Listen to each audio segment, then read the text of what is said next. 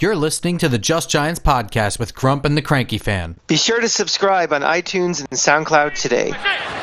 Beckham sets up on the outside. It's Darkwa again. Stutter step. Darkwa busting to the outside for the touchdown.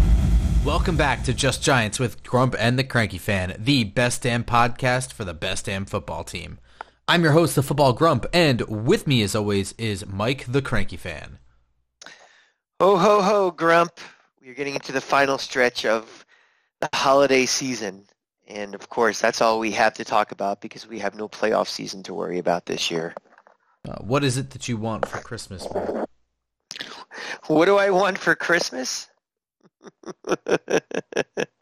I want to wake up and pretend the last seven years are all just a dream, a horrible, a horrible dream, and my uh, my Florida Gators are still in the top five, and my New York Giants are, um, competing for their third Super Bowl in five years. That's what I want. Well, anyone can dream. You don't need a you don't need a Christmas miracle for a dream. a Festivus miracle would that help? Yeah. Uh, what do I want for Christmas? Do I want a quarterback, an offensive lineman, or a defense? Those are the questions plaguing the Giants as they enter down the stretch, mathematically eliminated. Um, this Sunday they play the Indianapolis Colts in Indianapolis at Lucas Oil Stadium at one o'clock um, against a pretty hot eight and six Colts team. Um, and the Giants, for the first time this season, are eliminated from the playoff contention. Yeah. So the game we thought it's a game we thought back in August that would be oh this should be a game the Giants should win, and you know a lot has changed. You know they had a they they screwed up their coaching search. They got jilted at the altar. They had to pick an alt you know an alternative coach at the last minute, and the offensive line has played well, and Andrew Luck has been great lately, and they're making a run for the playoffs. Yeah, um, there was a there was an article written by Big Blue View about how the Colts were able to turn around their organization faster than the Giants. Uh, did you see that? I did not, but I can answer it in you know two words. Right, Andrew. Luck. See, I, I don't agree with that. I mean, it's a it's a it's a long way to go when you have a quarterback. It depends. no, no, no, no. Wait, wait, wait. It depends on where we're we're setting the bar for the Colts rebuilding from. I mean, are you really going to go all the way back to when Peyton Manning was the quarterback? Because Andrew Luck's first year, they were in the playoffs. Oh no, I mean just coming back from the last couple of years. Well, I would say that the one thing that they've invested in was the offensive line Right. in right, the last right. couple years. And Andrew Luck, without an offensive line, who would be probably a top 10 quarterback, maybe, Andrew Luck? I would say so. Yeah. Without an offensive line, this team was garbage. Yeah. So, in my opinion, it doesn't matter who you have at quarterback if he can't stay standing. And Andrew Luck is not an immobile pocket passer either. Oh, see the way you the way you described the article was the su- how their faster turnaround, like something happened from last year to this year. You know that, that so okay, I, under, I understand the context more now. Yeah. Uh, well, uh, the reason I jumped on that is because a lot of people, more than half people, said uh, Andrew Luck was the answer, which is almost implying that the reason the Giants can't turn it around is because of Eli Manning. Which, again, not defending or apologizing for Eli Manning, but there are bigger problems. Replacing the quarterback will not help turn this around any faster. Right. The systemic problems with this team that you know have to be built from the inside out on both sides of the ball. So Yeah. Yeah. And and you know, like you said, the Colts have done a lot of the things necessary to turn their organization around. Where the last couple of years they've failed to really take the reins in a pretty weak AFC South up until this past two years, right? I mean, Tennessee Yeah. was never I mean- much of anything. Jacksonville was never really much of anything. Even Houston was never really much of anything. Yeah, I mean, there's there were teams that like you know would squeak into the playoffs and play on the Saturday at four o'clock game. That doesn't tell you you know what people think of those teams, and it, it was never any consistency. Like one team was always there. Like the Texans didn't have this seven year run of winning the division or anything, so it was kind of like the NFC South, where every year you have a different you know division champ. It's kind of like the NFC East. That's true too. Yeah. The the only exception being that there was a Super Bowl winner in it the last couple of years. That's true. Yeah, yeah. Good point. Um, so it for me, last year I'm not really sure when the Giants were officially mathematically eliminated from playoff contention. Um, I imagine it was earlier than this, but It had to be because we had two wins up into week 17. So oh, Yeah. true, I don't even think they even made it into December being alive. yeah. So playing down the stretch, I mean, a lot of the focus was on whether or not Ben McAdoo or Jerry Reese or both were going to survive, you know, the season. They didn't even uh, finish out the season, either of them, right? In fact, I believe Gettleman was hired before the season ended Yes, because Yes. Bobby Hart was cut. I remember was like one of his first moves. that's correct. It was that one day where they both got smoked on the same day. Yeah. They just cleaned house. Yeah. Um, well, now as the Giants are mathematically eliminated, and you know, five and nine is not a good record by any stretch of the imagination, but to be mathematically eliminated with two, three weeks left is not shameful. I guess. I mean, they're playing in a weaker division. That's a good point. I mean, if you know, if they were, it wouldn't be shameful if they were playing in the same division, like let's say the NFC West, and you know the the Rams are eleven and two or something. Then it's like, well, there's there's a dominant team. I mean, you know, the second I started to believe in the Cowboys, they get shut out. Yeah. I go back to, well, you know, there's no stud in this division, so it's you know, it's disheartening that we've been eliminated so quickly. Um, and also because a lot of what happened early in the season too. I mean, Yeah. the Giants have played better last week. Not and again, even last week, you know, I get it. We were shut out. I get it. The offense do much of anything, but we were in that game. Know, Yeah. We've been in all these games, so playing down to competition or playing up to competition. It wasn't like last year where you know they were as a, a swath of games we were never in it and just mentally checked out. This this team has stayed, you know, their heads in these games, which is a credit to this coaching staff. One of the best things you probably could say about the coaching staff. Yeah, and that's one of the things I'm going to focus on. Not not keys to winning this game or individual guy. I mean, I guess there's a, a few guys here and there I want to keep my eye on, and you know whatever. But I want to see the the the true test of Pat Shurmur's mettle, James Bettcher's mettle, uh, is going to be how these guys play, knowing they have nothing to play for but their own pride and their their. I mean, their jobs, but there are certain guys who will get a job no matter how bad they play the next two games, right? I mean, That is true, but there are several guys that may be getting a lot less money for their next job. Well, yeah, but Janoris Jenkins is not going to be getting paid with his next job if he gets cut from the Giants. no, but he is going to get a job. He will not be He's out going of to get a a job. Yeah. Oh, that's that's yeah yeah yeah yeah. yeah. If Olivier Vernon gets cut, if Janoris Jenkins gets cut, um, you know, you're right. They will get jobs in the NFL, but again, probably not these lofty salaries they're getting at this moment. So No, I, I, I doubt that very much. They're also they're also on the lofty salaries they got because they signed a contract at the prime age for their Exactly. career. So I mean, they're Exactly. not at that age anyway. So even if they were playing at a high level, eh, right. I, So I they'd know. rather they'd rather fight for their jobs and keep what they're getting paid now. so it, Okay. that's my point. I mean, nevertheless, I'm interested to see how mentally checked in, how dialed in the the Giants players are playing when they know there's no hope of a January. Yeah. Yeah. I mean, even you could, you could even say like, you know, three weeks ago, while they were still mathematically in it, this team didn't check itself out and they won some games. Yeah, that's a good point. Yeah. So, you know, I, I, I don't know how, you know, again, I'm not an NFL player. I, am, I don't have that competitive fire that's like at an elite level, you know, as, as these guys are, how they self-motivate themselves, but they all played like, you know, you know, there's a one in a million chance. Well, you're saying there's a chance. They Yeah. played that way. They did. You know, now now that there's none, you're right. It'll be very interesting to see what happens, especially going on the road. You know, in a in a you know against a hot team, and then playing a team at home that is probably desperately going to need that win. yeah. So let's see how they respond. There are some guys who aren't going to play that I would have liked to keep my eye on. I mean, we really don't think Odell Beckham is going to play, right? He hasn't practiced yet this week.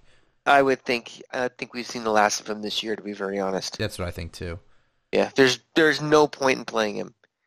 Um, let me ask you a question. Do you 100% buy that it's just a quad injury?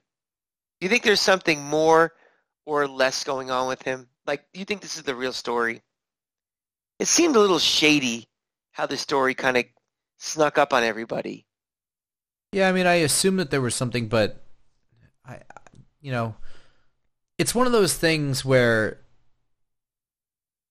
it could have been a minor injury that just kept getting exaggerated because it was ignored. I mean, like it's it's totally plausible. I don't think it's so outlandish that I don't buy it. But yeah, is it is it strange that it snuck up like this a couple weeks after the injury allegedly took place? Yeah, it's it's weird. It could be something else. I wouldn't be surprised if it was. But you know, just as much injuries are funny. You know, I, I, mean, at my, I know I'm old now because I can attribute most of my injuries to sleeping wrong. So, oh boy, tell me about it. I don't know why. Do you think it's anything specific? I don't know. I, um, you know, and, and I'm not, I'm not going down the path that you know that Beckham's being a baby or anything, or he's taking himself out. I'm, I'm looking no, I don't at think it that as, either. All, yeah. I, I just seem like the whole situation just seemed a little strange to me. How the injury was rolled out to the public, and all of a sudden, Beckham's not playing today. Like, what? You know, and it just it, it did it didn't sound like well, it's something with his quad. And even like his comments were like, I don't know, man, shit ain't right. Just something just seems a little off with me. And maybe it's the team is just being overly protective, and they know the season's over, and they don't want him to play, or or and they're trying to skirt maybe some like rules on how you can say someone's injured or not. I don't know. Yeah, I, just, I mean that could be. It's a bit of conspiracy cranky here, but uh, something just seems odd. Yeah, I mean, I, I could see it being something like that where they're being overly cautious, and you know, like you said, there are rules now about injury reporting, um, and things of that nature. But I mean, do you think it's something serious, like career affecting or anything like that? I don't know. I don't know if they go that it's worse than they're laying up to, or the opposite that yeah. they're treating it worse than it actually is. It's just I just don't buy that it's just like well, it's some quad injury that's just lingering. That doesn't seem. I don't know. I don't know what to make of any of this. Well, I mean, he's also remember he had a, a tight hamstring for like the first six weeks of his career. That That's went true. that went all the way back to like training camp. I mean, we, we had no idea what kind of a receiver he was that year. Do we remember the comment from Coughlin, like he needs to get on the field? You know, I got need to see, we kind of know what need to know what he is. Remember that? Um. Yeah, this is from July 27, 2014. Giants coach Tom Coughlin more than a little disappointed. It was right around that period. So it was during training camp. He had said something like, you know, uh, we want to get him, you know, we need to get him back on the field or something. So that was a long stretch for him to not be doing anything. I mean, going from July all the way to I, don't know what was it October when he finally hit the field. He missed like the first what three or four games, if I recall. He only played twelve games his first career. Okay, that first, makes sense. First year, yeah. So he missed the first four weeks. So yeah, you're going into October. Mm-hmm. Uh, if not, then the very last week of September. I don't know when the season started that year, August or September, but so he has played in his career 12 games, 15, 16, 4, and 12. So he's basically played two, Well, the 4 the 4 is a wash because it's broken right. bones. Right, right. Um, and the 15's a wash because that's a suspension. Right. Well, 15 and 16 basically are playing a full season. Yeah. So, well, I mean, even the 15, I'm saying wasn't injury related. Right, right, right, right, right. So, um, right on that edge of someone, you know, he's not brittle, but he's no. also not Eli Manning durable. So, no. Well, very few are.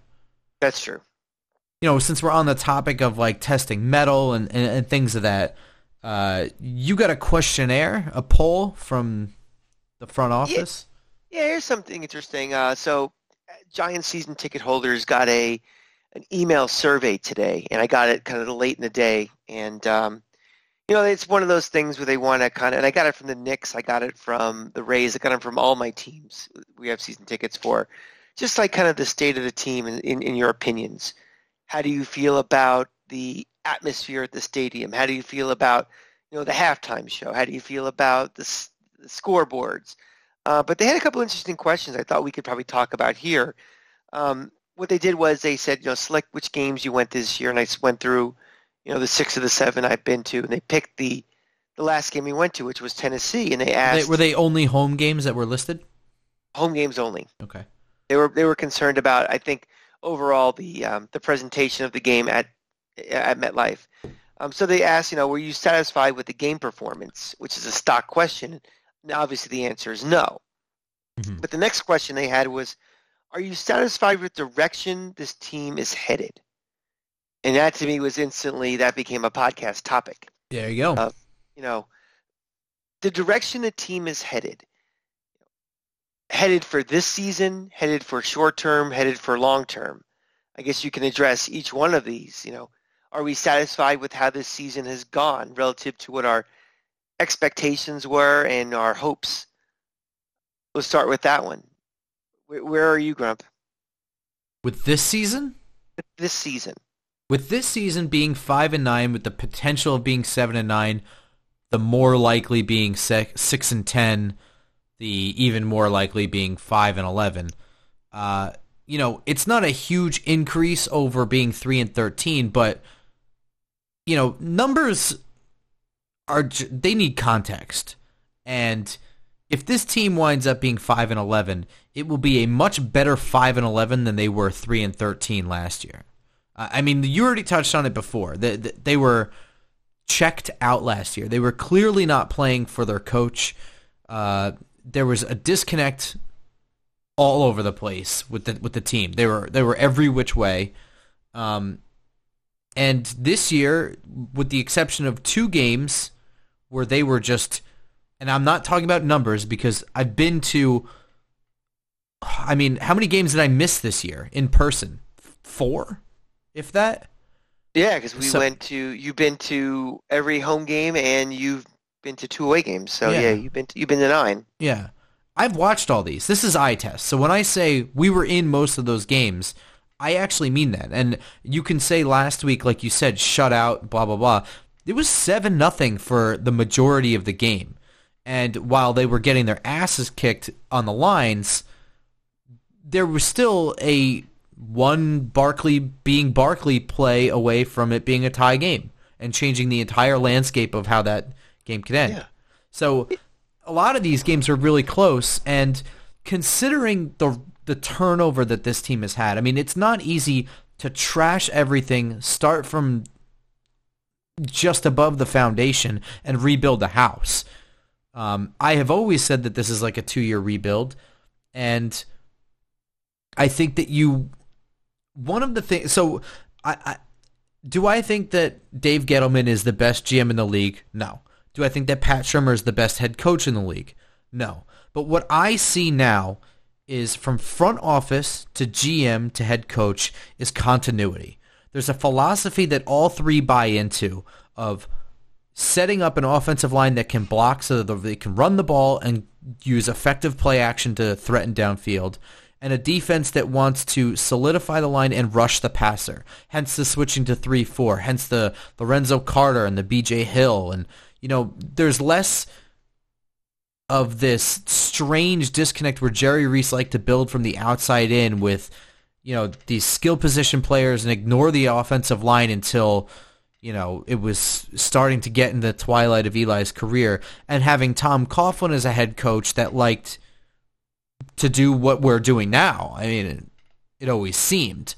Um, and it was only until Jerry Reese started to rebuild the offensive line that they brought in Ben McAdoo, who came from that Mike McCarthy West Coast quick hitter offense, and it, there just seemed to be this colossal disconnect.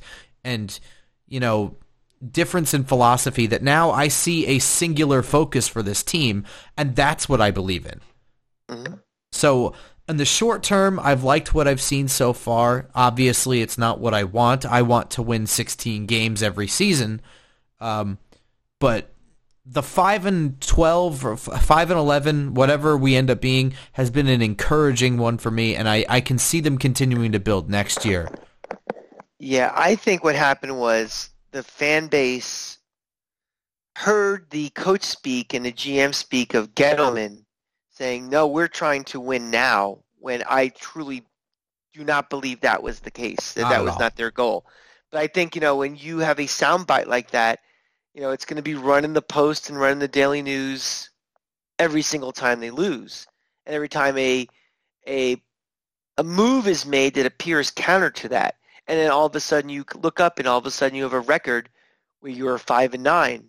And, you know, this fan base is a little delusional anyway. They think that this team always is better than what their record is or what their talent level is. So, you know, you saw it all year. It's like, well, we're not out of it. If we just win every single game and everybody loses every single game, we'll make the playoffs. Let's go to work. Um, I think a realistic fan knew that this is a rebuild that's going to take multi years and multiple, you know, flushings of the roster. You know, we're going to replace probably an offensive lineman with another guy, but that guy is not going to may not be necessarily the long term solution. It's a stopgap as we get slowly better and better. You know, at, the more drafts that this team has, you're replacing guys off the street, undrafted free agents, you know, overpaid guys, older guys. It's just gonna, you know, take more and more time. So, yeah, when I see that this team could potentially be five and eleven, and say how is that better than three and thirteen? You know, just look from week two how bad this offensive line was to, and I've said it several times on this show. It's gone from awful to inconsistent. That's a big leap from being awful. Where in that Dallas game, we I was embarrassed, and you know we, that was our famous uh, "get us off the ledge" episode where I almost jumped, and you know to the point now it's you know it's inconsistent. Yeah, I there's mean, gonna be some weeks it looks good, and there's gonna be weeks like last week where it lays a fart. But you know that's go two weeks back against Washington. right. Well, that's inconsistent. Yeah, but that's what I look mean. Really good, look really good one week and look bad the next week. You know, guys like Jamon Brown are not the long-term solution. They're stopgaps that you know help the case. You know, they they they they, they were a, a, finger in the in the dike to prevent you know this all-out attack on Eli Manning. That doesn't mean he's a Pro Bowler. That doesn't mean he's going to be here for the next decade. But it's something to build on. So on the short term, I am pleased with what this team actually is. I, I look at the talent level, which has to be improved, and they've been competitive in almost every game. They've won some games I didn't think they'd win. So short term, I'm feeling okay. What about long term? To be determined. I think it's too early. Um, I get what you're saying that everybody's all on the same page. You know, it's to be determined as good as Saquon Barkley is, Hmm. if that was the right decision to be made. Absolutely. And but it doesn't that, matter. Like I said, I, I sorry, I, I really don't want to interrupt you, but I, Yeah. I always go back to this. It doesn't have to be the right decision. It just has to be a right decision. And that sounds stupid, but as long as you continue to make the moves to support that move, it's the right decision. Just the mm-hmm. same as selecting Josh Rosen and not fixing the offensive line in Arizona would not make that the right move. If that's what they were going to do was ignore the offensive line for the next couple years, then they should have just passed on him and picked somebody who was going to help the team. Right. So, anyway, go ahead. Okay, so you know that is that's a to be determined if you know they make the they made the right call on that. If they, did they, uh, well, I'll leave it at that. We've talked about that a hundred thousand times. So that's Mhm. one thing that's to be determined. The second thing to me is is Pat Shurmur, is he a good coach? Hmm. You know, so I get it. All three are on the same page, but you know something? Dave Gettleman hired this guy. It's on him, and you know there are some things we're happy with with Pat Shurmur, but there are a lot of things I'm not happy with. And you know, this doesn't have the makings to me of being an elite coach. The question is, is he a coach that will impede the development of this team and impede winning ways. That to me is still a big to be determined. Um, the, the decisions that were made in the draft make me very encouraged. That was a, a you know, we almost went seven for seven in our draft picks and being successful. Hmm. So that's encouraging. The identification of talent. Um, things like cutting bait on bad decisions, I think, is encouraging as well. Sure. Yeah. Patrick Omameh was, you know, it turned out to be a bad signing. But rather than just you know, keep throwing him out there every week and deteriorating the offensive line, they made a bold move and cut him. You know, they tried to see if they can work Ereck Flowers at right tackle. They didn't wait a whole year. They said, you know, not working. You know, factors probably on and off the field contributed, but they got rid of him. So, you know, long term, we'll see. You know, but is it looking good? I mean, if you had to answer this question, like, are there are the long term decisions the decisions they've made that have long term implications? Do they seem like they've been good? They seem like we're headed in a better direction. There you go. I don't know if I would say they're in the right direction just yet. They're in a better. I don't feel like this team is about to enter the next seven years of four and twelve. You know, irrelevant mediocrity. I agree with that. I, I think you know give me another good draft class. Give me another good draft class. Let's see what we do, you know, clearing out some cap space and making some smart strategic free agent signings. Um, you know, how is life after Eli going to be handled? That's an important, you know, didn't happen to be last year and it may not be this year. How is it going to be addressed? Are we going to somehow, you know, are we going to trade up and try to get an elite level quarterback or a a franchise quarterback, or are we going to spend a decade like we did going from Phil Simms to Dave Brown to Danny Kanell to Kerry Collins?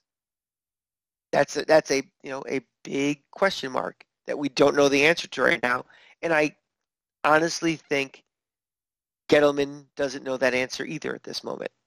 Seems that way. Yeah. Uh, were there any other questions? Uh, you know, there's some things we can talk about to have a little make this a little light, kind of like your experience at a giant game.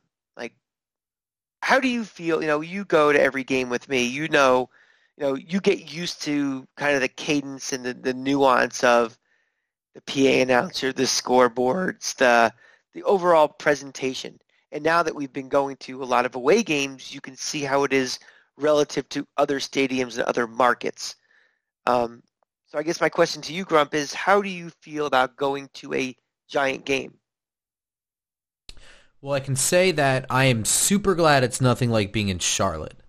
Um, I understand that the Panthers have to compete with a very, very disinterested in NFL area where they're sort of in the right on the edge of the SEC, but they're definitely in the midst of like the ACC and college football is just much bigger where they are, and the Panthers have only been relevant for about the last since Cam Newton's been been the quarterback. I mean, for the most part. Well, they went to a Super Bowl with Jake Delhomme. They did, so, yeah. But but you get my point. I mean, they're not. Yeah. They they play in a division with Matt Ryan and Drew Brees, and uh, you know whatever. I mean, it just it is what it is. College football is bigger there. And unless the, the Panthers are able to string together some dynasty years or some consistency in winning their division, they need to do shit that is just so obnoxious that it's beyond. I mean, I don't know why for college it's it doesn't bother me at all that there's a band after every fucking play. There's like a, a little because it's a band. Yeah, it, I, I guess because it is a band. But man, when I tell you the pumped in noise every play. There's like a dubstep song for about 10 seconds and then a, and then there's another play and it's just it's not because I'm an outsider. It's because it's actually obnoxious. It just it just starts it's it's kind of like to the point where it's so often that it just sounds like a CD that's skipping in the car. Yeah. Um or for forced enthusiasm. Yeah, it's it's just it. It, it's and keep and, them sim, keep them stimulated as much as you can, as often as you can. So when you walk out of there after three hours, you are exhausted, and not from watching the game, from just all the ancillary bullshit that is pumped down your throat. Yeah, and you know, I, I like that the Giants situation at MetLife Stadium is much more low key. It's not so forced.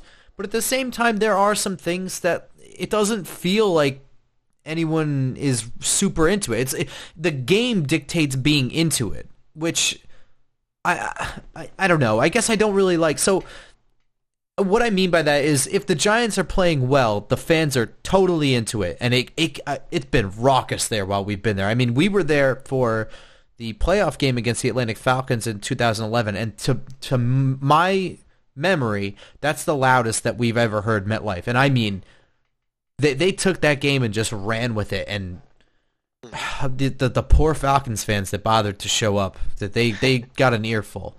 That's but, right but it was it was great and it was it was fun in there. But to a certain extent, I mean, there's not a whole lot of say walking into the into the stadium, and I know the last two years are sort of a bad, you know, backbone to kind of support this, but there's no chanting going on as you're walking around the concourse or getting off the train. Nope, it, everybody's just sort of like trudging in and whatever and yeah, even I mean, in the this... parking lot, like, and again, I know that they we haven't been super relevant, but come on, how are you not excited for Giants Cowboys? I mean, the Cowboys aren't very good either. You can get a chance to rub it in the face of a division rival. You know, it just it it's so dictated by the game that there should be a little bit of life, something that gets this fan base going, and it's some of it's the fans for not giving a shit, and and and I mean that because like the younger kids, yeah, they're they're trying. They try yeah. to get some chance going. It's a little embarrassing, but the older guys, it's almost like they don't want to be there. It's like they want to. I, I, don't well, know. Well, I mean, I, I, you know, the first thing I'll say is I am very. I think the city of New York, and you know, when I say the city of New York, I mean New York, New Jersey. I think is very lucky that the presentation at a Giant game, a Knick game, and mostly to a Yankee game has that same level of understatedness that if you go to 5, 10, 20, 40, 60 games a year is something you really do appreciate. Now, I get it. If you go to one game a year and you're 10 years old, you want all the fireworks and the noise and the music mm-hmm. and all that other shit. But, you know, the Giants are an NFL team that caters to their season ticket fan base first. And the Giants have an older fan base than I would venture almost any other team in the league except for maybe Green Bay. You know, a, a, a, a fan base where season tickets are passed down from generation to generation. I mean, if I lived in Tampa Bay and I wanted season tickets, I'd call up right now and I have season tickets. That's not happening with the Giants. That's not happening with Green Bay. So you have an older fan base that just holds on to their tickets. Now, yes, when they built the new stadium and they introduced PSLs, you had the biggest turnover probably in, in season ticket history with the Giants. But still, you know, you see it, Grump, who sits around us. We have a lot of older people that you would, you know, we've been to Charlotte and Atlanta this year. We've been to Tampa. We've been to these other places you don't see a lot of people with gray hair sitting around us in these other places. Well, that happen. I, I understand. Like, so for for instance, here's something I've seen at every single away game I've been to. This includes Denver, etc. Mm-hmm. When when the home team trots out on the field, they do the player by player introduction with fireworks and smoke machines. I don't need that. You know, the Giants running out as a team seems very Giants like to me, and I, I love that because it's exciting. You know, that, you know where that started from, right? I don't. So before a Super Bowl, it always used to be like, let's introduce the defensive starters for the 49ers, and they'd go through all the names. I believe it was Super Bowl 25, and I, if, you, if I'm wrong, correct me, guys out there, but they were the first team where the, the whole defenses came out at the exact same time. They didn't announce player by player. And ever since then, they've been doing that, you know, coming out of the tunnel. Maybe it was, but maybe it was the Baltimore one. I don't remember. But there was one where, and I remember going to old games in the old Giant Stadium where they, you know, they announce, you know, and Michael Strahan, but they don't do that anymore. Hmm. So that's where that came from. Well, you know, regardless of where it came from, it just it that feels very Giants to me, and it's not very flashy, but it is exciting, and you know, people cheer and they all stand up and clap, and they run to the to to our end zone actually, and they all kind of like kneel down or whatever. Uh, mm-hmm. You know, that's a level of understatedness that I think is a happy medium. But I, I mean, I'm not asking for dubstep songs. I, I, I, just something. There has to be something. There has to be a middle ground that older fans, like the ones around us who stand up and clap when the Giants run out as a team, that that they can get down with. I mean, you can hear it that there's there's I mean, there's no I don't need the Tampa Bay thing where one side of the field screams Tampa, the other side screams Bay. But there's right. no sort of unifying motto. There's nothing giants. There's no terrible towel. There's no there's no anything attaching this team to anything. And the things that they do do are things that every other team in the league does. I mean, do we need to hear the Hell's Bells on yeah. third down? Yeah. Watch a game, you know, you're watching on Red Zone or just flipping around the league. Every single team does that now. You know, having the guy go, it's third down. Oh, it's, just, the you know, worst. Yeah, it's, you know, it's eh, you know. But eh, again, you know, it solves all these problems. Yeah, I understand, but winning, you, but yes, being I, good, being relevant. I mean, we, we yeah, we went to the game Sunday, you know, this this past week, and you know, yeah, the weather was shitty, but it was just kind of like we're just going. I mean, it's hard to get excited for something unless there's something to be excited for. You know, I've been to, you know, I'm not nine years old anymore. I've been going to Giant games, you know, regularly for 20 years. I've been following the team for almost 40 years now. It's just that makes me feel old, huh, Grump? but you know, it's just like the freshness and excitement of well, it's just the Giants. I'm going to be going nuts every game. I'm past that. But are you? I mean, I, I'm not saying that again there's no red carpet rolled out for the fans to have a great time. Uh, yes, they have to have a reason to have a good time. I, I get that. They're they're not just going to see the Giants. That's not the exciting thing. It's they're going to see a good team. I understand that, and I, I yeah. there there is an onus put on ownership to put a good product on the field for fans to want to go, etc. Absolutely, yeah, right, hundred percent. But again, there just has to be some level of effort there. There has to be something, and, it can be something where it it doesn't bother you. You know what I mean? There must be a middle ground there somewhere. Uh, are you saying like not like a Seattle crowd where it's just always loud, just from well, I mean, like in, in Denver, they have like the stampede thing, and everybody stomps on the ground, and it's loud as fuck. But like everybody's involved; they all want to be there. They all want to be part of the stampede, you know. And yeah, it's not New corny. yeah, but it's something New York, I, New York for all of their teams and all the things that you know New Yorkers do. It's different here. I mean, New Yorkers think they're above all that. Yeah, you know, well, they are not. I, they're teams in the cellar. I, am just talking about all of them. A, as a as a you're right. They all suck. There are no good teams, and there's with the exception of the Yankees. Yeah, right. And even there, you know, they were a you know a, a playoff team. They're not a championship team. Yes, that's that's the best of the bunch. I don't know. I mean, a lot of these things you see in smaller markets just don't resonate here. That people here think they're above it. And I just you know, all I'm saying is that there must be something that can be that can be come up with that that doesn't annoy people. The people that don't want to contribute won't be annoyed by the fact that it's happening, and the majority of people there hopefully closer to 80 to 85% get involved with. But whatever that has to, whatever that is, it has to be organic. It can't be like, okay, guys, this year we're going to try something new on third down. We're going to yell, Big Blue. Let's practice it before it. You know, we have 10 minutes before airtime. Let's practice doing that so when we, we're on TV. I mean, that's Tampa Bay. They I understand that. like that. Yeah. So I don't know. I, I mean, look. I mean, maybe maybe, maybe we're also in we're also in a StubHub generation where yes, the season ticket holders still hold 100% of the tickets, but because there is a demand for tickets because the team sucks, teams are being flipped on a secondary market a lot more than they used to. So you're not getting, you know, that cohesion of a fan that you used to maybe 10, 15, 20 years ago in good times or bad. Well, here's my theory. Maybe I didn't notice it because I didn't notice it in the past because since building the new stadium, it's just lifeless and dull. Yeah. And the old stadium was kind of lifeless and dull too relative to the older stadiums, but this place is it is as generic as you can possibly be. Yeah. I mean, it you know, it's and we know why it is.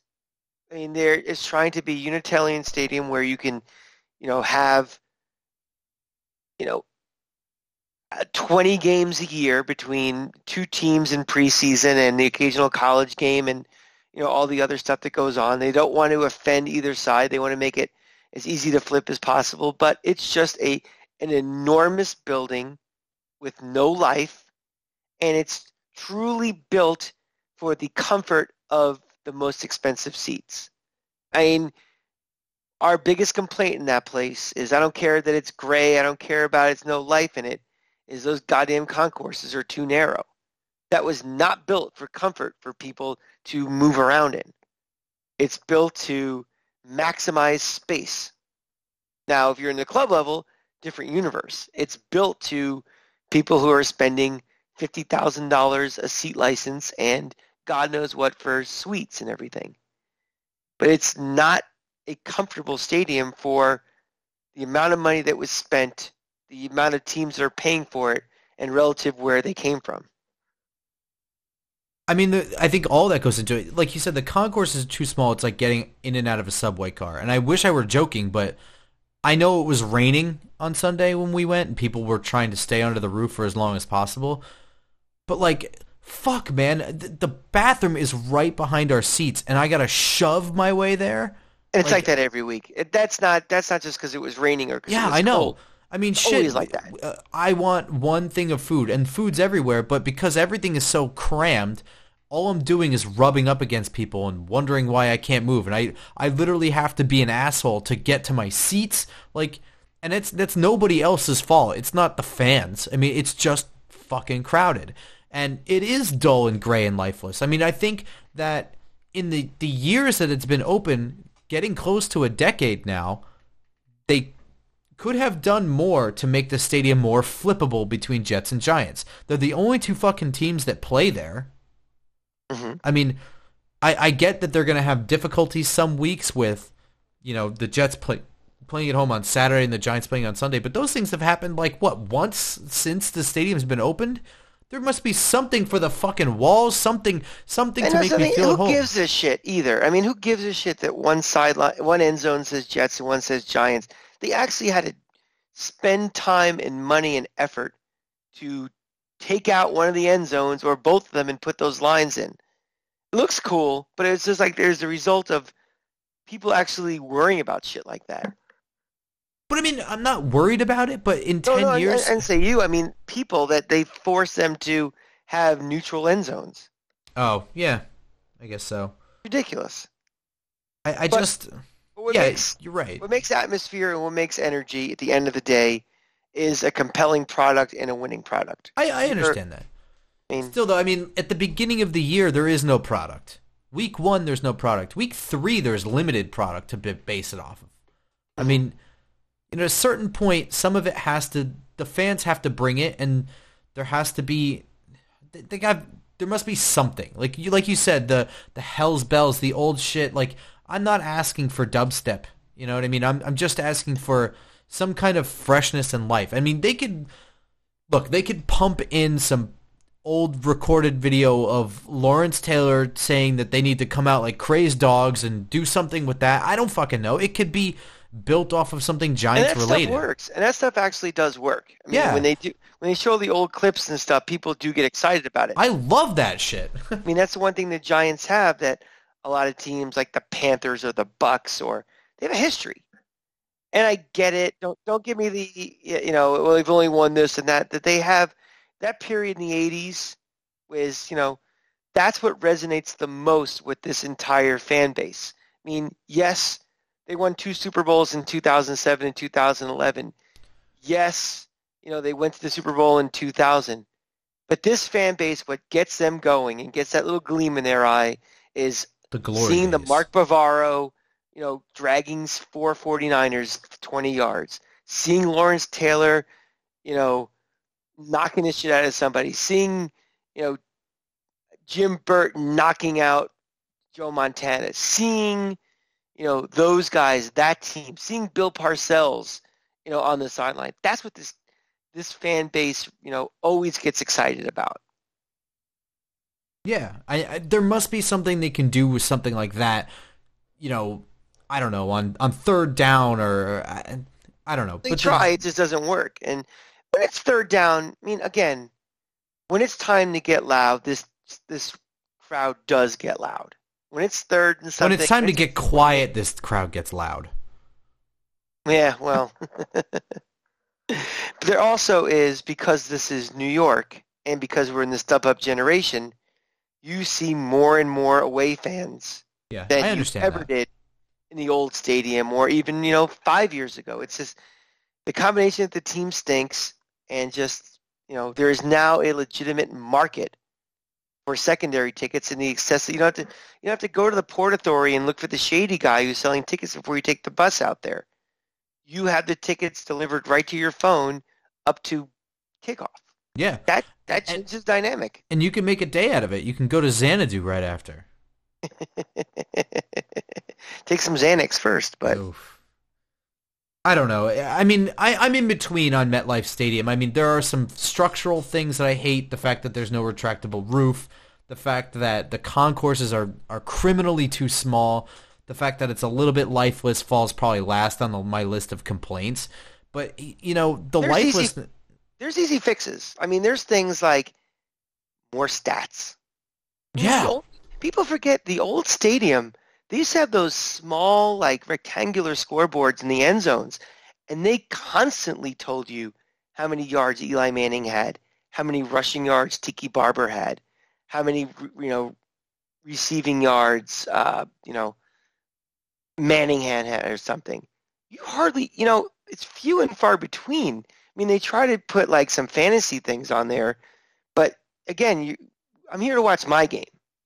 And you know something? What they could do is be, be bold. We have four scoreboards. It wouldn't kill them to have one or two to have the red zone channel. I mean, people are interested in their I, I fantasy would hate stuff. that. I'm going to say that right now. You would hate that.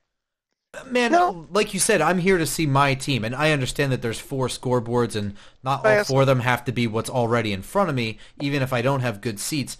But you know, at the same time, if you want to put stats up there or some other camera angle, or I, I don't know, something else other than what's on the other three scoreboards and right in front of me, I'm game for that. But I don't want to watch another game up there. That yeah But here's the thing, though. You know, yes, I'm here to see my team. I'm here to see the Giants.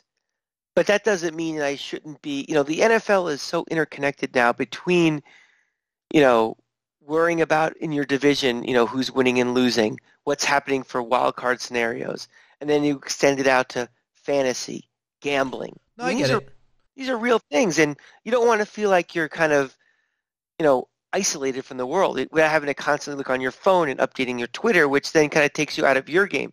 It's very easy to look on the corner of your eye and be like, "Oh, Cowboy game, what's going on there, real quick?" You know, as much as you look at our scoreboards. But I definitely think they need to update the presentation of, you know, stats and, and, and, and things like that because, you know, we don't get to listen to you know a color commentator and we we want to know what's happening especially the astute fans that are like you know eli seems like he's having a shitty game oh he's really 10 for 26 i was right that should be at our fingertips for being there Yeah, I, I well here's the thing. For for anyone who hasn't been to a home game, they do break away to around the league during TV timeouts.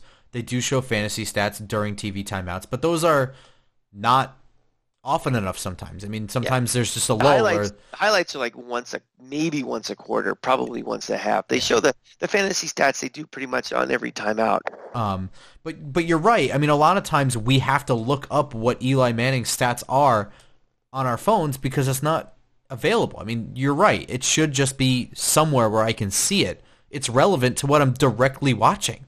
And it's a shame because like it's not like they have to build scoreboards for it. They have those ribbon scoreboards all around the stadium. They just pump out ads though. They pump out ads and nonsense. At the end of the day though, I am grateful that we do play in a stadium where it's not 120 decibels every time of music, an obnoxious sideline hype person. You know, we don't have any of that stuff, and that, that to me, I'm grateful for. Yeah, I, I, have to say, and this might be a little bit old man of me, but after the the Carolina game, I started to get ahead. Like it was annoying, but by like the third quarter, I was like, Jesus Christ! Like I was like really going out of my mind, and that's when the game was getting competitive. Like like we were taking the lead or whatever and I was just starting to go out of my mind with the the loudness and the fakeness of all of it. Well, that's it. Well, you just hit it right on the head. It becomes, you know, yes, at one thing you want to have something that gets the crowd more hype, but at, at a certain point, it becomes forced, canned, inauthentic enthusiasm.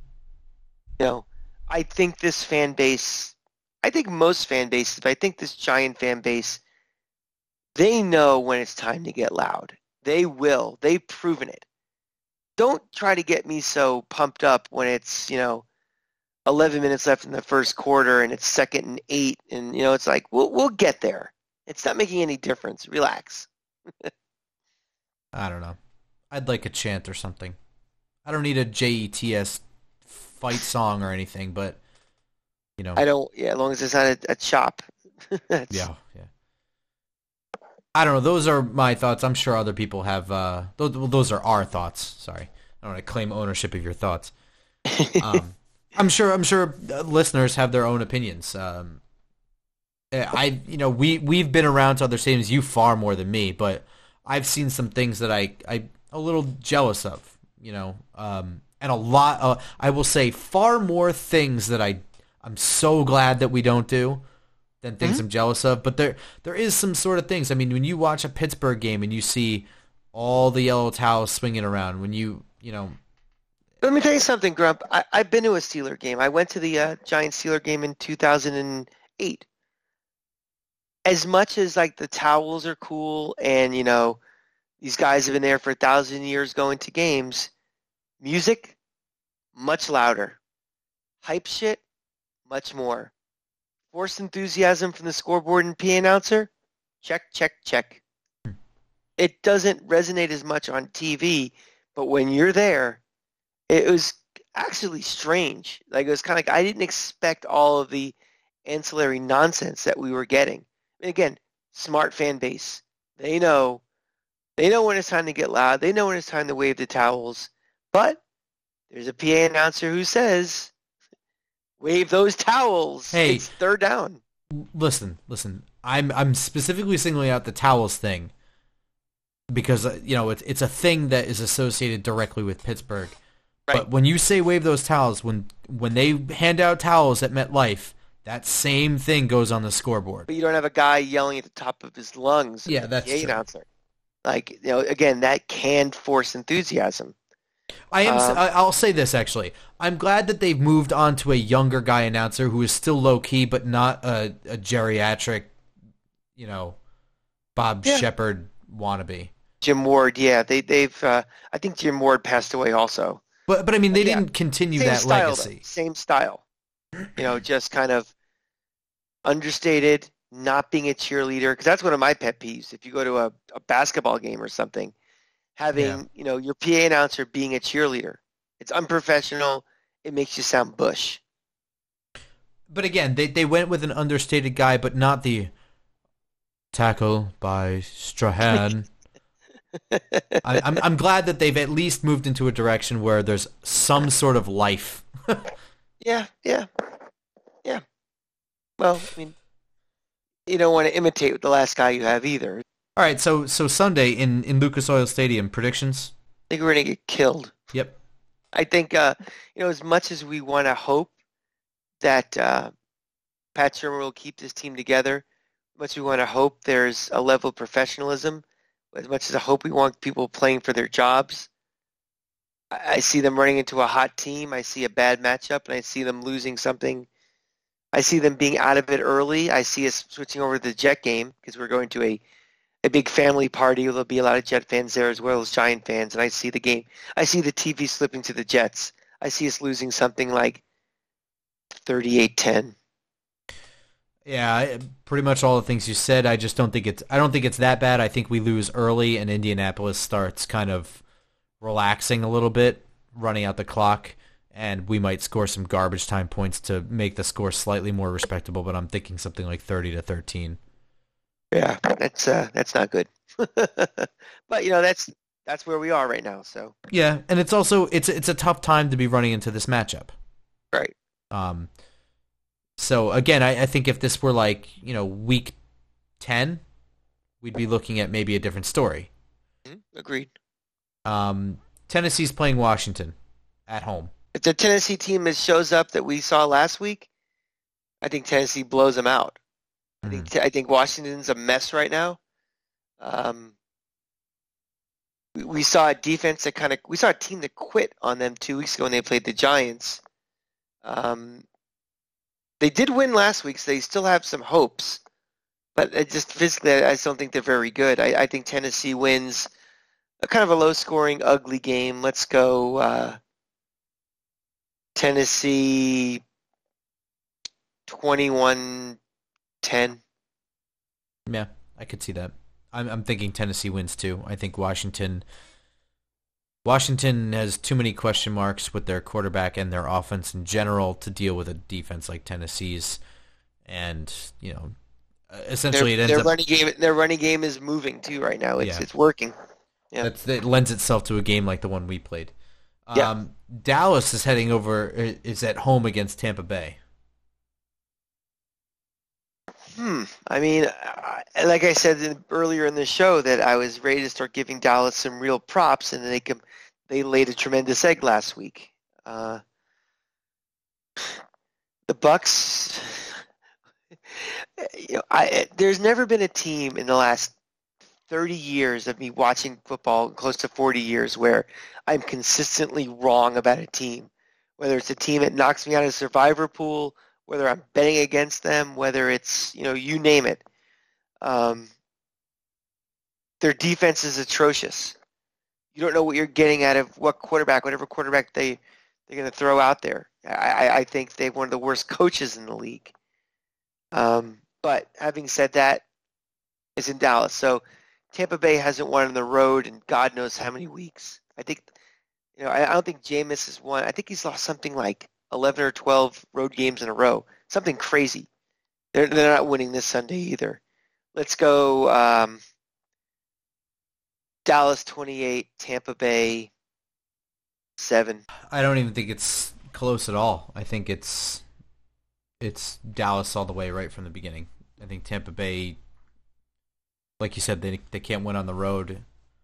And I think every time Tampa Bay starts playing like shit, they start spinning the quarterback carousel. Right. So. and they may get maybe a, a real short-term burst, and a short-term would mean like a series or two. Yeah.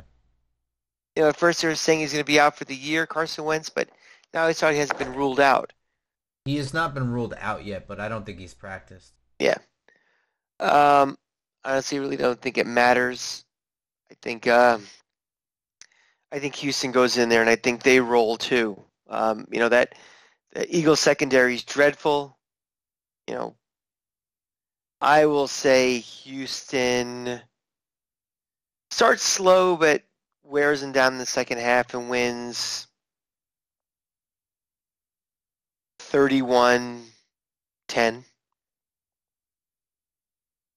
Um, I think actually Houston gets off to a quick start, and I think Philly fights back, and I think it ends up going in overtime, and Houston wins. Oh, okay. I, I think I, it's just one of those things with Nick Foles. I mean, who I'm who I'm counting on to be the starter. I just think that they hang around. Um, I, I there's something about Bill O'Brien as an NFL coach I still don't buy. Um, so we will be at a our our annual family Christmas party where the Giants lose every time. um, with the exception, I think once. it's one of those traditions like the Yankee swap and the mistletoe and the getting the gifts from Santa. It's everybody gathering around the TV and watching Grump and the Cranky fan get pissed off. Yeah. I think my my legendary stomping off after the DeSean Jackson touchdown, whatever year that was, 2010. I had to leave physically leave the party because I was so pissed off. Yeah. I wandered into the streets of Queens because I was so angry. I didn't want to see my, you know, my flesh and blood see me at my absolute worst. Yeah. Um, I'm not sure if we're gonna have a review episode. It's kind of gonna fall on a weird time where it's Christmas Eve. We have some other things going on that night, which I'm sure all of you will too. And then Christmas is the next day, so Yeah, and then we hit the road for uh, our little vacation. So we will, uh, you know, at worst case, you might have a solo show from one Yeah. of us. hmm Uh, you know, again, if we were in the playoff hunt, we would figure it out. But I think because we're kind of dead and done, we may just have you guys enjoy the holidays. And Yeah. unless unless of course something happens. Obviously, that that goes without saying. oh, of You know, course. if there's anything that's an emergency, such as, you know, Barkley tearing an ACL, that's me knocking on wood. Sorry, um, etc. You know, Well, you people may not know this, but in podcast land, we don't have these expensive, huge studios. We we can put all of our equipment right into our little computer bag and go with us. So Yeah.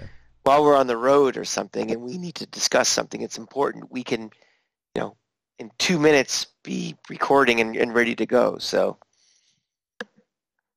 we are not uh, we're not cutting the cord this week. It's just it may be a little, you know, awkward, you know, different timing than you're used to. yeah. So And how would you that- find out about that? yeah, yeah. With that, um, it's important that you follow us on Twitter if you love the show. I'm at football underscore grump, um, where I can have my immediate reactions to anything sort of emergency related, or you know during the game I try to tweet as much as possible. At games is a little bit more difficult when, especially when it's raining. But I, I'm extremely active on Twitter. Uh, everything's Giants related for the most part. Uh, and uh, I, I do like to interact with people and explain myself a little bit more. I, I am contentious but not mean. Um, Yes. and uh, anything podcast related is always bumped on Twitter through me, through the Cranky Fan, and the uh, the podcast Twitter itself at Just Giants Pod. You catch me as always on Twitter at the Cranky Fan, as long as my companion podcast, Mark and the Cranky Fan, where we discuss all things Florida Gator football. You know, as we're starting to wind just past uh, early signing day and we're getting ready for the bowl game. Um, you know, we have me and my co-host Mark McLeod of uh, local Gainesville Radio. We talk about all things Florida football. So if you can't get enough of my you know velvet voice, there's a whole other podcast you can go listen to. And as always, be sure to subscribe on iTunes and SoundCloud. And while you're there, clicking that subscribe button, checking for new episodes, listening back to old episodes while you crunch some numbers at work or whatever whatever you do. Whatever it is that you do out there. yeah.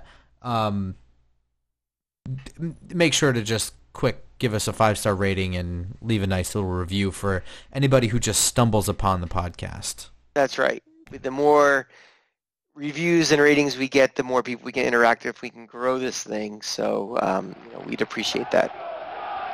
And with that, go Giants. The Giants.